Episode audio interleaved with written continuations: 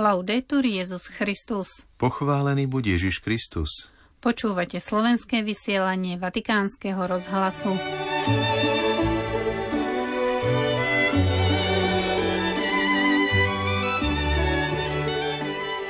Vo Vatikáne sa dnes konalo stretnutie Rady kardinálov C9 za prítomnosti pápeža Františka.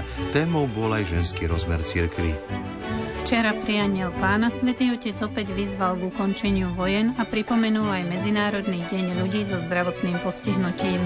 Prinášame pápežov príhovor na konferencii o zmene klímy COP28. V pondelok 4. decembra, v deň liturgickej spomienky svätej Barbory Panny a Mučenice, vás z väčšného mesta zdravia Miroslava Holubíková a otec Martin Jarábek.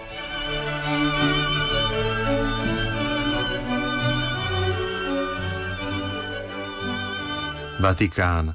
Dnes sa stretla Rada kardinálov C9 spolu so svätým otcom Františkom na poslednom zasadnutí v tomto roku. Pápež ohlásil jednu dôležitú tému, ktorá je v centre úvah s kardinálmi, a to je úloha žien v cirkvi. O tejto téme pápež hovoril 30. novembra na stretnutí s Medzinárodnou teologickou komisiou, kde videl prevahu mužov a málo žien. Pohľad žen je iný. Potrebujeme ženský rozmer v cirkvi, ktorá je ženou a nevestou. Vatikán. Po včerajšej poludňajšej modlitbe Aniel pána, keď sa svätý Otec prihovoril z domu svätej Marty, bolo opäť prednesených niekoľko víziev. Monsignor Paolo Brajda v mene pápeža Františka najprv vyzval za mier vo Svetej Zemi. Cari fratelli e sorelle, in Israele e. Drahí bratia a sestry, situácia v Izraeli a Palestíne je vážna. Je bolestné, že prímerie bolo porušené. Znamená to smrť, ničenie a utrpenie. Mnohí rukojemníci boli oslobodení, ale mnohí sú stále v Gaze. Myslíme na nich, na ich rodiny, ktoré videli svetlo, nádej na opätovné prijatie svojich milovaných. V Gaze je veľa utrpenia, chýbajú tam základné potreby. Dúfam, že všetci zúčastnení čo najskôr dosiahnu novú dohodu o prímerí a nájdu iné riešenia ako zbranie a pokúsia sa ísť odvážnou cestou k mieru. Potom monsignor Brajda vyjadril pápežovú blízkosť obetiam bombového útoku na Filipínach. Miestnemu biskupovi svätý Otec zaslal aj osobitný telegram. Chcel by som vás ubezpečiť o svojich modlitbách za obete útoku na Filipínach, kde počas omše vybuchla bomba. Som na blízku rodinám, ľuďom v Mindanao, ktorí už toľko trpeli. Pápež pozdravil aj účastníkov konferencie v Dubaji a napokon pripomenul Medzinárodný deň znevýhodnených osôb slovami Príjmanie a začleňovanie tých, ktorí zažívajú tento stav, pomáha celej spoločnosti stať sa ľudskejšou. V rodinách, vo farnostiach, v školách, v práci, v športe naučme sa vážiť si každého človeka s jeho kvalitami a schopnosťami a nikoho nevylúčujme. E non escludiamo nessuno. Vatikán, Dubaj. Teraz sa už započúvajme do pápežovho príhovoru na konferencii zmluvných strán rámcového dohovoru OSN o zmene klímy. V sobotu 2. decembra ho predniesol vatikánsky štátny sekretár kardinál Pietro Parolin. Žiaľ, nemôže byť s vami, ako by som si želal, ale som s vami, pretože je to nevyhnutné. Som s vami, pretože teraz ako nikdy predtým budúcnosť každého z nás závisí od prítomnosti, ktorú si zvolíme. Som s vami, pretože devastácia stvorenstva je urážkou Boha, nielen osobným hriechom, ale aj štruktúrálnym hriechom, ktorý sa prenáša na ľudí, predovšetkým na tých najslabších, je vážnym nebezpečenstvom, ktoré vysí nad všetkými a hrozí vyvolanie konfliktu medzi generáciami. Som s vami, pretože klimatické zmeny sú globálnym sociálnym problémom, ktorý úzko súvisí s dôstojnosťou ľudského života. Som s vami, aby som položil otázku, na ktorú sme teraz pozvaní odpovedať. Pracujeme pre kultúru života alebo kultúru smrti. Srdečne vás prosím, zvoľme si život, zvoľme si budúcnosť. Vnímajme stonanie zeme, počúvajme volanie chudobných, načúvajme nádeja mladých, a snom detí. Máme veľkú zodpovednosť zabezpečiť, aby nebola ohrozená ich budúcnosť. Je dokázané, že súčasné klimatické zmeny sú dôsledkom globálneho otepľovania, ktoré je spôsobené najmä nárastom skleníkových plynov v atmosfére spôsobených ľudskou činnosťou. V posledných desaťročiach sa situácia stala pre ekosystém neudržateľnou. Ambícia vyrábať a vlastniť sa zmenila na posadnutosť a vyústila do bezhraničnej chamtivosti, v dôsledku ktorej sa životné prostredie stalo predmetom bezmedzného vykorisťovania. Bláznivá klíma znie ako varovanie, aby sme zastavili toto delírium všemocnosti. Vráťme sa k pokornému a odvážnemu uznaniu našich hraníc ako jedinej cesty k plnému životu. Čo bráni tejto ceste? rozdiely medzi nami. Vo svete, ako je ten dnešný, ktorý je celý prepojený, nemožno oddeliť tých, ktorí ho riadia, pričom medzinárodné rokovania nemôžu významne uspieť v dôsledku postoja krajín, ktoré uprednostňujú svoje národné záujmy pred globálnym spoločným dobrom. Sme svedkami strnulých, ak nie nepružných postojov, ktoré majú tendenciu chrániť vlastné príjmy a príjmy svojich spoločností, pričom sa niekedy ospravedlňujú tým, čo v minulosti urobili iní a pravidelne sa zbavujú zodpovednosti. Avšak úloha, ktorú máme dnes splniť, sa netýka včerajška, ale zajtrajška. Týka sa budúcnosti, ktorá buď bude patriť všetkým, alebo nebude existovať. Obzvlášte zarážajúce sú pokusy preniesť vinu na množstvo chudobných a vysokú pôrodnosť. Ide o tabu, ktoré treba razantne rozptýliť. Nie je to vina chudobných, pretože takmer polovica z najviac nemajetných ľudí na svete je zodpovedná len za 10% svetových emisí znečisťujúcich látok, zatiaľ čo rozdiel medzi niekoľkými bohatými a mnohými núdznymi ešte nikdy nebol taký priepastný. Títo ľudia sú v skutočnosti obeťami toho, čo sa deje. Spomente si na pôvodné obyvateľstvo, odlesňovanie, drámu hladu, nedostatok vody a potravín, vyvolané migračné toky. Pôrodnosť nie je problémom, ale zdrojom. Nie je proti životu, ale pre život.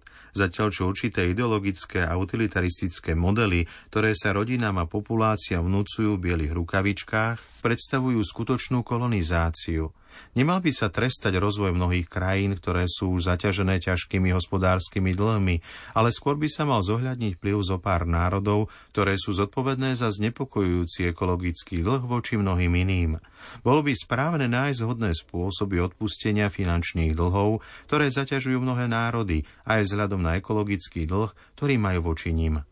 Dámy a páni, dovolte mi, aby som sa na vás obrátil v mene spoločného domova, ktorý obývame ako na bratov a sestry a aby som vám položil otázku. Aké je východisko?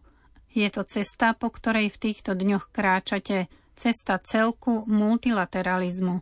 Svet sa skutočne stáva multipolárnym a zároveň zložitým, preto na účinnú spoluprácu je potrebný iný rámec. Už nestačí uvažovať o rovnováhe síl. Ide o vytvorenie univerzálnych a účinných pravidiel. Tomto zmysle je znepokojujúce, že oteplovanie planéty je sprevádzané všeobecným ochladením multilateralizmu, rastúcou nedôverou voči medzinárodnému spoločenstvu, stratou spoločného vedomia, že sme rodinou národov. Je nevyhnutné obnoviť dôveru, ktorá je základom multilateralizmu. To sa týka starostlivosti o stvorenstvo ako aj mieru. Ide o najnaliehavejšie otázky, ktoré spolu súvisia – Koľko energie ľudstvo míňa na mnohé prebiehajúce vojny, ako napríklad v Izraeli a Palestíne, na Ukrajine a v mnohých regiónoch sveta. Sú to konflikty, ktoré problémy nevyriešia, ale ich ešte prehlbia. Koľko zdrojov sa míňa na zbrojenie, ktoré ničí životy a ničí spoločný domov. Predkladám návrh z peňazí, ktoré sa používajú na zbrania a ďalšie vojenské výdavky, založme Svetový fond na konečné odstránenie hladu a na realizáciu aktivít, ktoré podporujú trvalo udržateľný rozvoj najchudobnejších krajín a bojujú proti klimatickým zmenám. Úlohou tejto generácie je načúvať národom, mládeži a deťom, aby položili základy nového multilateralizmu. Prečo nezačať od spoločného domova? Klimatické zmeny signalizujú potrebu politických zmien. Vidíme zo zúženia partikularizmu a nacionalizmu, sú to vzory minulosti. Príjmime alternatívnu spoločnú víziu – umožní ekologickú konverziu, pretože bez kultúrnych zmien nie sú zmeny trvalé. Ubezpečujem v tomto smere o angažovanosti a podpore katolíckej cirkvi aktívnej osobitne v oblasti vzdelávania a zvyšovania povedomia o spoločnej účasti, ako aj v oblasti podpory životného štýlu, pretože zodpovednosť je na každom z nás. Sestri a bratia, nevyhnutné zmeniť nasmerovanie, nie čiastočnú zmenu kurzu, ale novú spoločnú cestu vpred – ak na ceste k riešeniu klimatických zmien, ktorá sa začala v roku 1992 v Rio de Janeiro, znamenala Parížska dohoda nový začiatok, teraz musíme túto cestu nastúpiť znovu. Je potrebné konkrétne znamenie nádeje. Nie je táto konferencia COP bodom obratu prejaviť jasnú a hmatateľnú politickú vôľu, ktorá povedie k rozhodnému urýchleniu ekologickej transformácie prostredníctvom foriem, ktoré majú tri charakteristiky sú účinné, zavezujúce a ľahko overiteľné a majú sa realizovať v štyroch oblastiach energetická účinnosť, obnoviteľné zdroje a výchova k životnému štýlu menej závislému od fosílnych palív. Prosím, kračajme vpred, nie späť. Je dobre známe, že rôzne dohody a prijaté záväzky boli uskutočnené minimálne, pretože neboli zriadené adekvátne kontrolné mechanizmy, ktoré by pravidelne preverovali a sankcionovali ich nedodržanie. Tu ide o to, aby ste už viac neotáľali, aby ste realizovali, nielen si želali dobro svojich detí, svojich občanov, svojich krajín, nášho sveta. Buďte architektami politiky, ktorá dáva konkrétne a ucelené odpovede, preukazujúc znešenosť úlohy, ktorú zastávate, dôstojnosť služby, ktorú vykonávate. Pretože práve na to slúži moc, aby slúžila. A nemá zmysel zachovávať dnes moc, na ktorú sa zajtra bude spomínať pre jej neschopnosť zasiahnuť, keď to bolo naliehavé a potrebné. Dejiny vám za to budú vďačné a rovnako aj spoločnosti, v ktorých žijete a v rámci ktorých existuje nepekné delenie na kluby, na katastrofistov a ľahostajných, na radikálnych environmentalistov a popieračov klímy. Nemá zmysel vstupovať do týchto radov. V tomto prípade, rovnako ako vo veci mieru, to nevedie k žiadnej náprave. Nápravou je dobrá politika – ak zo samitu vzíde príklad konkrétnosti a súdržnosti, bude to prínosom pre ľudí z dola, kde sa už mnohí, najmä mladí ľudia, angažujú v podpore starostlivosti o spoločný domov. Rok 2024 je zlomovým bodom. Chcel by som pripomenúť udalosť, ktorá sa stala v roku 1224, keď František z Asízy zložil chválospev na Božie stvorenia – Urobil tak po noci strávenej vo fyzických bolestiach, bol vtedy úplne slepý. Po tejto noci zápasu, povznesený v duši duchovným zážitkom, chcel chváliť Najvyššieho za tie stvorenia, ktoré už nevidel, ale ktoré vnímal ako bratov a sestry, pretože pochádzajú od toho istého otca a sú zdieľané s ostatnými mužmi a ženami. Inšpirovaný zmyslom pre bratstvo bol vedený k tomu, aby premenil bolesť na chválu a námahu na oddanosť. Krátko na to pridal verš, ktorom chválil Boha za tých, ktorí odpúšťajú. Urobil tak preto, aby sa vyrovnal a úspešne s pohoršujúcou hádkou medzi miestnym zastupiteľstvom a biskupom – aj ja, ktorý nosím Františkovo meno, by som vám chcel s úprimným prosebným tónom povedať. Zanechajme rozdelenia a spojme sily a s Božou pomocou výjdime z noci vojen a devastácie životného prostredia, aby sme našu spoločnú budúcnosť premenili na úsvit svetla. Toľko príhovor pápeža na konferencii o zmene klímy v Dubaji. Rím. Pápežská univerzita Sv. Tomáša Akvinského Angelikum pod patronátom veľvyslanectva Slovenskej republiky pri Svetej stolici a zvrchovanom ráde maltéských rytierov a v spolupráci s Katoliše Sozialwissenschaftliche Zentralstelle pri príležitosti 90. výročia narodenia amerického filozofa slovenského pôvodu profesora Michaela Novaka pozývajú na medzinárodnú konferenciu s názvom Sloboda a pokrok – Konferencia sa uskutoční zajtra o 15. hodine na spomínanej univerzite. Bude po anglicky a k dispozícii bude aj cez platformu Zoom. Milí poslucháči, to je od nás pre dnešok všetko. Do počutia zajtra. Laudetur Jezus Christus.